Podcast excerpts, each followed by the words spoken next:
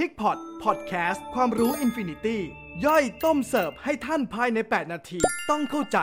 brought to you by b e r i n g e r i n g e l h a m Animal Health Thailand สวัสดีครับ ยินดีต้อนรับเข้าสู่ PIGPOT Podcast เพราะความรู้ไม่มีที่สิ้นสุด เราจะสรุปต้มยำทำข่าวภายใน 8-10 นาทีนะครับ จาก episode ที่แล้วครับ เราได้มีการพูดคุยถึงประชากรสุกร เรื่องของตัวราคา และต้นทุนการผลิตไปบ้างแล้วนะครับ ใน episode นี้เราจะมาคุยกันถึงรูปแบบการเลี้ยงบ้างนะครับ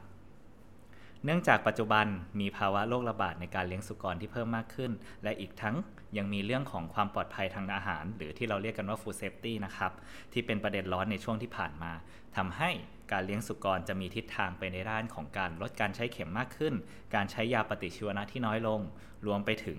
การใช้เทคโนโลยีเข้ามาช่วยในการเลี้ยงเพื่อลดการสัมผัสตัวสัตว์มากขึ้นครับ ในด้านการลดการใช้เข็ม จะส่งผลดีต่อทั้งในแง่การลดการแพร่เชื้อ โดยเฉพาะโรค ASF ซึ่งจะติดผ่านทาง direct contact ได้ หรือเชื้ออื่น ๆ ที่อาจจะทำให้เกิดฝีหนองที่บริเวณที่ฉีด และยังช่วยลดการเกิดเข็มตกค้าง ในบริเวณเนื้อซึ่งเป็นผลต่อ food safety โดยตรงครับ โดยการลดการใช้เข็มในปัจจุบัน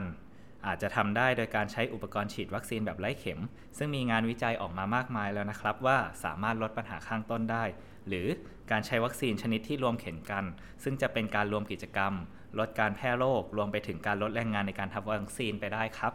จากงานวิจัยของ u c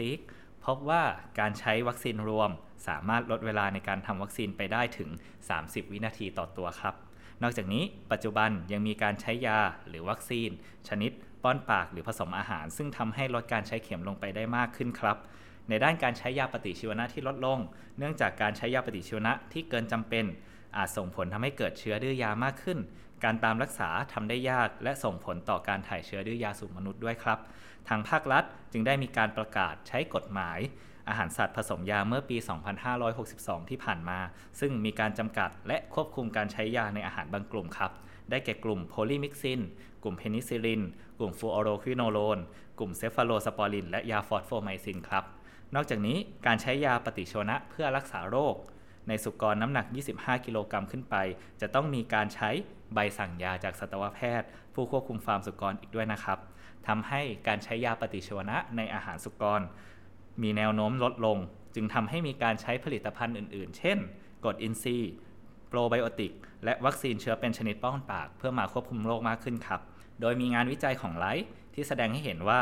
การใช้วัคซีนเชื้อเป็นชนิดป้อนปากจากเชื้อ Lawsonia intracellularis สามารถลดปริมาณของเชื้อ Salmonella Typhimurium ในมูลสุกรได้อย่างมีนัยสำคัญ สิ่งนี้ก็อาจจะเป็นอีกแนวทางหนึ่งในการควบคุมเชื้อ โดยการลดการใช้ยาปฏิชีวนะได้นะครับ การใช้เทคโนโลยีเข้ามาช่วยเลี้ยง ก็ถือเป็นอีกแนวทางในการเลี้ยงสุกรในปัจจุบันครับ เช่น รูปแบบการให้อาหารที่เริ่มมีการเปลี่ยนแปลงจากเดิม เป็นคนตักอาหารให้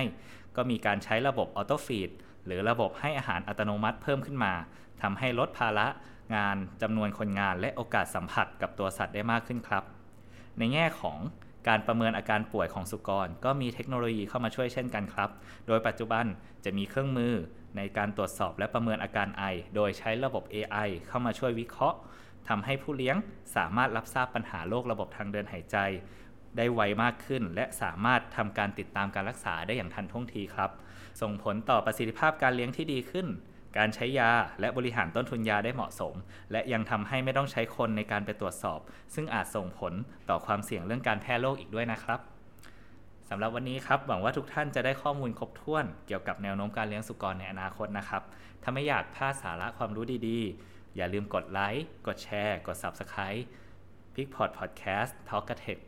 p i c k y Connect ได้ตามช่องทางต่างๆนะครับ เช่น Facebook YouTube และ Line ครับสำหรับวันนี้ขอตัวลาไปก่อนสวัสดีครับ